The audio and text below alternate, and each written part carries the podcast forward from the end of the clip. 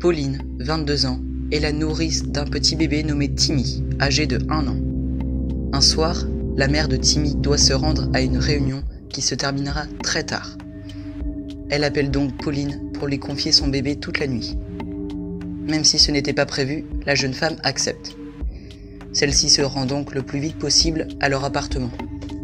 En arrivant, la nourrice constate que sa cliente est déjà partie et entend les cris de Timmy.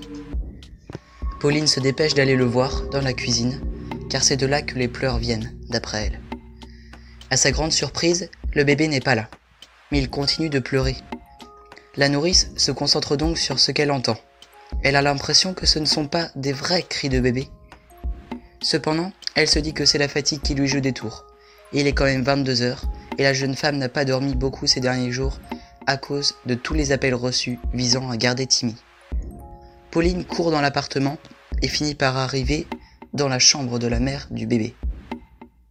C'est là que les bruits sont les plus forts. Donc elle entre et allume la lumière. Sur le lit, il y a Timmy allongé sur le dos. Il semble dormir et pourtant des cris de bébé résonnent dans tout l'appartement. En plus, ce ne sont même pas les siens car il dort. C'est justement ce que remarque Pauline qui avance lentement vers le bébé. Lorsqu'elle arrive à sa portée, elle le prend dans ses bras. Il dort encore. La jeune femme, qui ne pourra jamais avoir d'enfant, reste longtemps à le contempler, sans tenir compte des pleurs répétitifs d'une origine inconnue. Tout à coup, la porte se ferme violemment et la lumière s'éteint. Sous le choc, la nourrice laisse tomber Timmy en poussant un petit cri. Terrorisée de son acte involontaire, elle promène ses mains sur le lit et même par terre alors qu'elle n'a entendu aucun bruit de chute. Paniquée, elle se met à pleurer en cherchant la lumière sans la trouver. Tous ces événements brisent Pauline qui s'agenouille. Soudain, une lueur bleue illumine le coin opposé de la chambre. Elle provient d'une lampe de chevet et éclaire le corps de Timmy, debout sur le lit, avec des yeux verts émeraudes.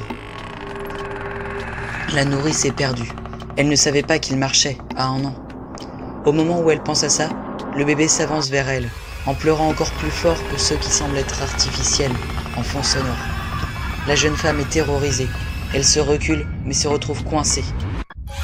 Tandis que l'enfant se déplace toujours vers elle, il articule avec une voix grave.